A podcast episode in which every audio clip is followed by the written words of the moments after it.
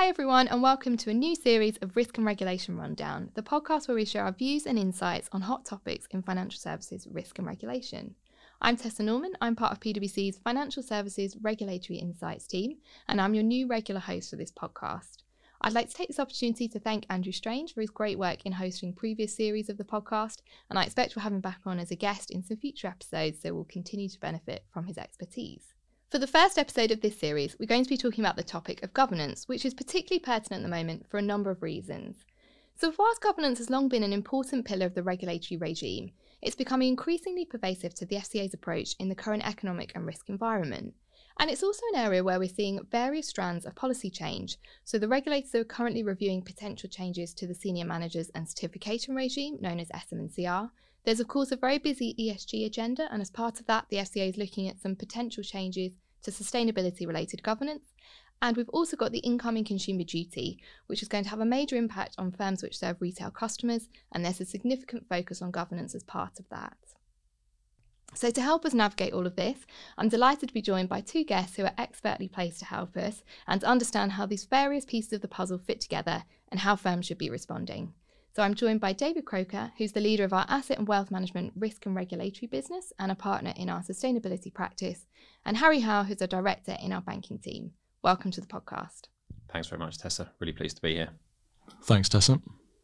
So, David, do you want to kick us off by giving a bit of context as to why we're seeing such a focus on governance at the moment, thinking about this both from a policy and a supervisory perspective? Yeah, of course. Thanks, Tessa. And I think what's really important to sort of flag, and I think you mentioned it in your opening remarks there, is that governance has always been a focus of regulators. I think even if I think back to my time at the FSA as was, which sort of goes back 12, 13 years, all of the supervisory work we were doing at the time had a sort of element of looking at the governance arrangements that firms had in place. So, whilst it isn't new, I think things like the introduction of the SM&CR in 2016 have, sort of almost shone more of a light on personal accountability and, and almost tried to improve standards further and further. Um, the other interesting angle, I think, is the, the growth of ESG. So, clearly, we're seeing an awful lot of focus on ESG amongst financial institutions at the moment. And we're starting to see regulators catch up with that and thinking about actually what does that mean in terms of how organizations run and govern themselves and what does it mean from an accountability perspective? And i think that's for them at a corporate level but also thinking about how they then translate what they do for their clients what they do with their investee companies for example and how that then reflects on what they're doing at an organizational level as well. Um, you mentioned some in-train policy initiatives from from the fca i think probably the most important one at the moment is the fca's discussion paper on governance around sustainability and what that means for financial services organisations going forwards. And certainly, the, the sort of feedback we've had from the FCA is that's designed to be the starting point of a conversation to get financial services organisations to think about what ESG means in terms of how they need to do things slightly differently, be that from a product perspective, be it from how the board oversees the challenge that sustainability brings, one of the key ones being data reporting and MI, which is something that those organisations will really need to, to focus on thinking about. But also, if you think about some of those broader concepts around remuneration, diversity of thought, and challenge, actually, they're not ESG specific topics. They're all topics that the FCA is thinking about that actually you could you could point towards anything that had a governance lens on it, and they would just play to better quality information to drive better quality decision making for organisations. The other piece I'd, I'd, perhaps sort of highlight is if you think about the, the Section 166 and skilled person reviews that the FCA and the PRA both sort of undertake, if you look at those requirement notices over a number of years, there's almost a standing agenda item in all of them that is to consider how governance has driven the failure or the, the issue that the FCA or the PRA would like us to consider.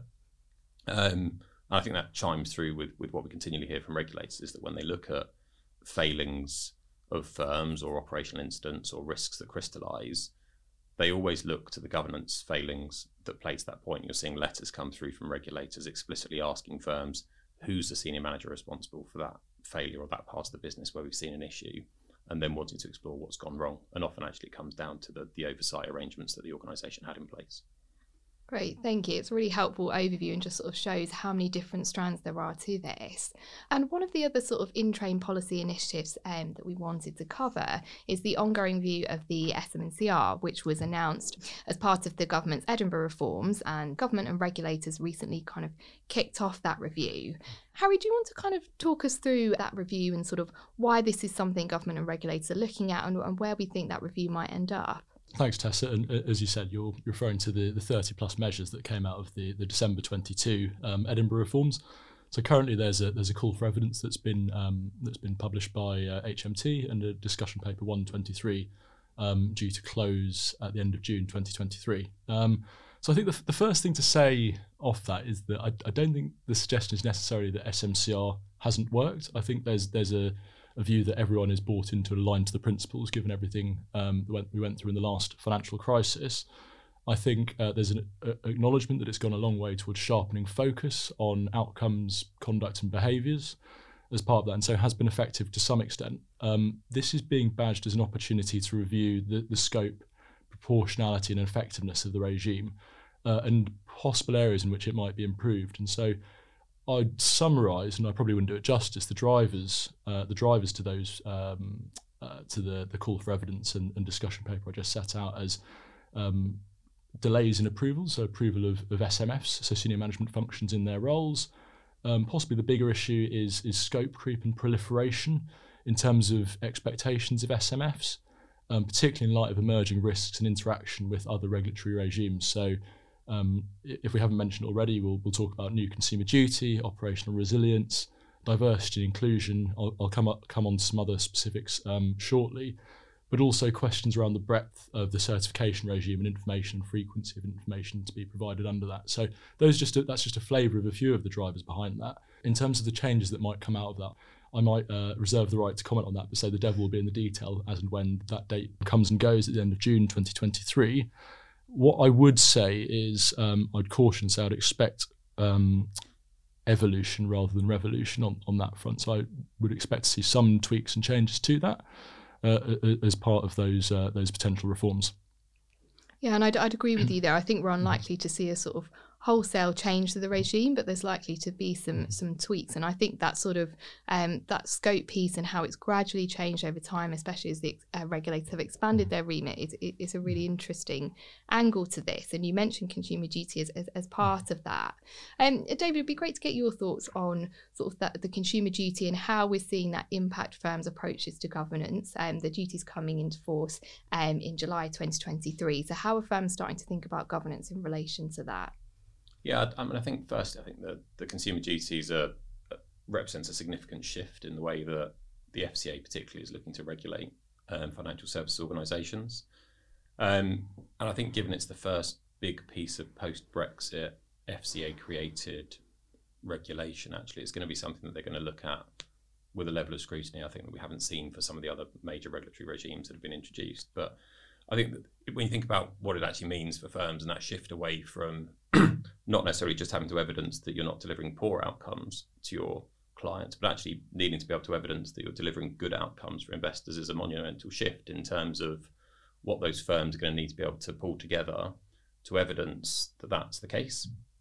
And I think that probably the key challenge that we're seeing our clients face is the data and the MI that's going to need to be created and produced internally to allow you on an ongoing basis to evidence that and to get a board and a relevant committees comfortable that that's the case.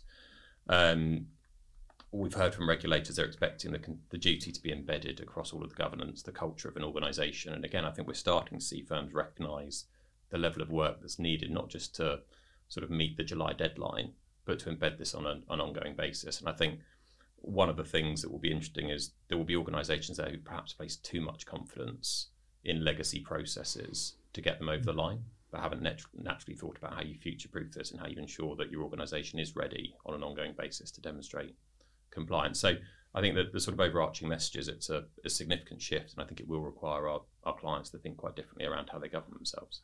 Yeah, absolutely. And I think those those issues around MI and data definitely go beyond consumer duty and into lots of other areas that firms are grappling with as well. Um, so, what are some of the other sort of challenges and, and, and issues that firms are facing and, and that the regulator's trying to address with some of the um, governance plans that it's looking at? Yeah, I mean, I think if you if you look at again, sort of pulling together some of those themes that we've seen come through both Section 166 notes is some of the, the challenge that we know that firms are, are being given by the regulator, and some of the conversations that we're having directly with the regulator. There, I guess you can point to a few key themes that continually sort of flow through the FCA's concerns around governance. I think one of those is around actually overseas parents and actually ensuring that those overseas parents, when thinking about how to structure UK operations are fully cognizant of UK regulatory expectations and also UK sort of governance standards, which isn't always the case. I think in a lot of cases firms do that really well, but there are instances there where actually there's watered down governance in the UK because a lot of the decision making happens overseas, which we know regulators here in the UK aren't big fans of. I think increasingly we're seeing sort of challenge around um, the quality of debate that occurs at UK board level.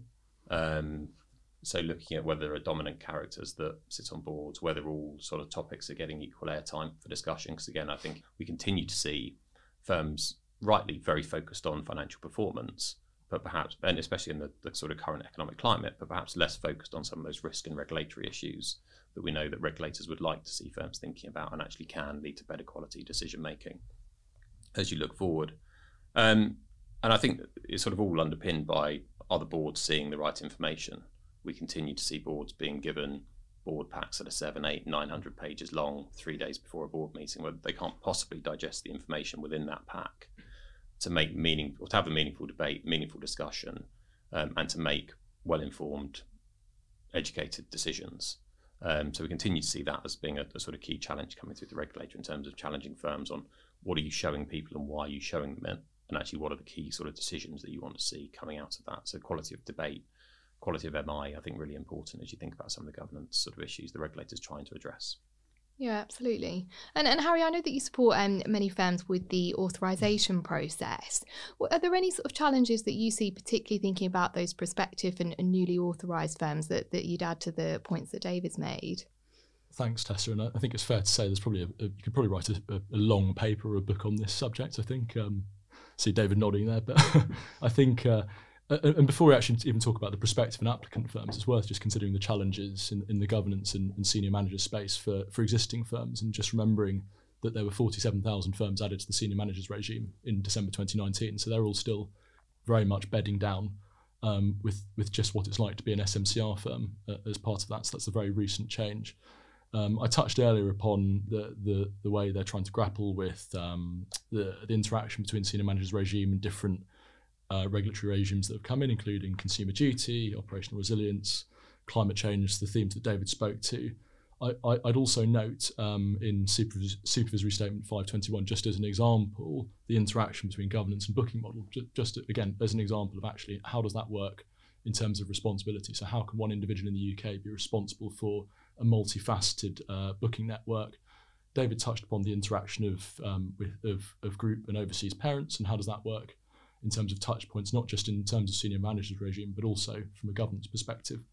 Um, and the, I think that the final point I note is is actually really perhaps historically governance just meant let's just set up a committee, uh, and and similarly that almost slipped into a case of let's just uh, let's allocate an SMF or a senior manager to do that. And actually, we all know that, that the real thrust of it go, goes beyond that. Obviously, that's a starting point and a first step. But actually, how do you go about embedding that within that individual's reasonable steps and actually what's the split of accountability between that individual and the contract with the other senior managers and uh, key employees within the firm.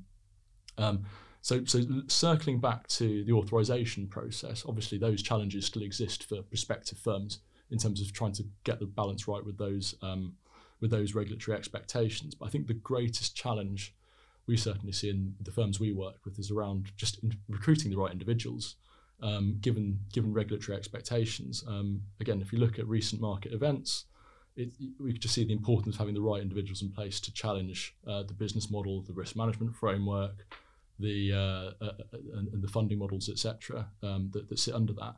I mean, as, as you move, as I, as I move through my thoughts, I think um, it's also key to have a proportionate and effective governance uh, framework. Again, it's not just about having a, a committee to cover everything off. Otherwise, people's diaries just look like are just formed of committees as part of that. And I think two other um, points I'd note just to bring it to life are around the FCA recently published their business plan. Um, end, of, end of Q1 2023. Correct me if I'm, I'm wrong, I might be out by a month or two you'll see in that that there's a real key focus on for prospective firms uh, financial resilience and financial forecasting, which again, ob- obviously that that is a key part of uh, the governance framework and actually the, the overlay and oversight of that, uh, and also a focus on the monitoring of higher risk business models for again for prospective applicant firms. So that's obviously a key part um, in terms of senior management and governance oversight of business models and, and strategy going forward. And, and again, you'll see that's that's carried out and played out in the fastest growing firms FCA thematic uh, around um, the importance of governance, particularly of the in, in the capital adequacy, capital management, uh, ICAAP's, well, what was ICAAP, ICARA, SREP uh, process as part of that. And, and look, jumping across sectors, if you look at the PRA's um, supervisory statement 321 expectations of new banks, you can really see uh, how their expectations evolve in terms of comp- even from composition of board, but in terms of how you go about what their expectations are of risk management, stress testing, capital management, uh, so on and so on. You can see the various themes that underpin and, and sit under governance there. So there's a lot to there's a lot to grapple with for for prospective firms as well as ongoing firms. And Harry, just to pick up on your point there about the, the right individuals on the board, uh, I think that's a really important sort of point. And I think increasingly, I think our clients are finding it difficult mm. to find the right individuals with the right skills, recognizing the need for diversity of thought, diversity of challenge, but equally a regulator that's very focused on solo entity governance and wanting to make sure that the people overseeing those activities have the right skills in place to, to deliver those. And I think particularly when you think about the non-executive aspect and the independence of the challenge, there is a finite pool of skilled people to mm. fill those roles for a, a, very large population of regulated yeah. firms, as you as you highlighted. So, a really interesting challenge, I think, for our clients. It's a question that comes up from our clients all the time: is does this, does this individual need to have this experience to do it? And there's an element of chicken and egg, so it's it's a really interesting one to grapple with. Absolutely. And, and, you also touched on really well there, Harry, that all, all the different um, aspects of this and, and how that fits together. Um, I mean, David, what are your reflections on, on how the sort of related policy and supervisory initiatives that, that we've covered fit together and how should firms be kind of thinking about that and making the right links between them? Yeah, I mean, I, th- I think with all these things, and it's a message that I continually give to my clients, is is not to think about individual sort of supervisory processes or individual pieces of regulation in isolation. I think with all of these things, I think we've touched a lot around how governance permeates everything that a firm might do. Actually, taking a step back and thinking strategically around how do you put in place the governance that works for your organization that addresses those various supervisory focus areas, I think is the most important thing for our clients to do. Um, and there's various aspects to that, right? We spent a lot of time talking about data, MI, reporting, but actually, governance can be hugely improved by getting the right decision oriented, actionable management information that really quickly brings key sort of data points to, to the board or the committee's attention to allow them to make educated decisions. And that's not ESG specific, it's not risk specific, actually, that happens across the board. I think if you then think about, I sort of put my ESG hat on, my sustainability hat, there are so many new regulatory regimes coming through, so many new pieces of regulation, so many reporting requirements. Again, you kind of need to get the data, the MI, the reporting in a place that the board can quite quickly look at it, can quite quickly understand it, but have got comfort in the underlying processes that you know that there's some integrity behind what the board is being presented because they can't possibly look at absolutely everything, but they need to know that processes are in place, controls are in place, those controls are working to mitigate the risks that the, the um, business has identified for itself. So lots of challenge, but I think what's been perhaps most pleasing is you start to sort of interact with the FCA on some of these topics they recognise some of those challenges, and I think they're encouraging firms to think slightly more strategically around how they want to govern themselves to deliver the right outcomes for their investors, their customers. So bring it back to that sort of consumer duty lens of almost how do you do this? We're not going to be prescriptive. We're not going to tell you this is what good governance looks like, but actually a firm can determine what good governance looks like in the context of its own operations. Yeah, absolutely, which is all part of that sort of shift towards a more outcomes based approach to regulation, which I think gives firms that greater flexibility, but then there's challenges that, that come with that as well. Um, and as, as, well as firms sort of keeping on top of that fast moving regulatory agenda, we're also, of course, seeing lots of market changes in terms of tech changes and, and, and elsewhere. How are we seeing sort of firms um, adapt their governance practices to sort of changing business models and, and, and how can firms make sure that their sort of governance practices and processes are, are fit for the future? Yeah i think to be honest uh, firms probably haven't evolved their practices quite as quickly as they might have done given the, the nature of the changing environment. But i think if, if i sort of put my asset management hat on and, and the recent fca discussion paper on the future of asset management there's a number of things that are sort of proposed there as, as opportunities or options for the sector to drive doing things differently. They include completely sort of different approaches to products. They're thinking about utilizing blockchain and, and tokenizing asset management products. clearly the skill set, the nature of oversight needs to look very different in a world where you're leveraging new technologies. You're not you're moving away from that traditional fund structure, um, and it will need different skills. It will need the board to get more engaged in some of those pieces. It will need a much bigger focus on product governance, product development, ongoing product suitability, those types of aspects that um, happen today, but perhaps not quite a, as a granular level. Um, you've got different ways to deliver information to customers. Some of that will be sort of picked up in the consumer duty piece. But again, there's a huge tech, data, automation angle to all of that. And I think a lot of financial services boards have some aspect of IT and technology sitting on them. But I think increasingly it's going to become a really important skill for all board members to really get their heads around digital automation, mm. technology to enable them to demonstrate really effective oversight of the businesses. And Harry, is there anything that, that you'd add to that in terms of what you see among your clients and how their business models are changing? Thank, thanks, Tessa. Yeah, and I, I, think just just to echo everything that, that, that David said, but really, um, I think the points that one point that I scribbled down is this word comes up, and you see it in various aspects of regulatory documentation and publication, which is the fact that your governance arrangements have to be commensurate to the, the business, and, and you have to scale up accordingly. So, it, it, in some ways, it's, it's beyond even just fighting uh, the last decade's battles. It's a case of actually your business has grown, uh, the risk profile has evolved, and you haven't scaled up or recognised that uh, as part of that. So that's the first thing I'd say. Um, I, I, I, think the other point I'd make, and this is linked to that, is again looking forward. So there's the need for you as a board and executive to regularly regularly assess your business model, your strategy, uh, and the associated risk profile that comes with that, and assessing the skill set required at board and exco level.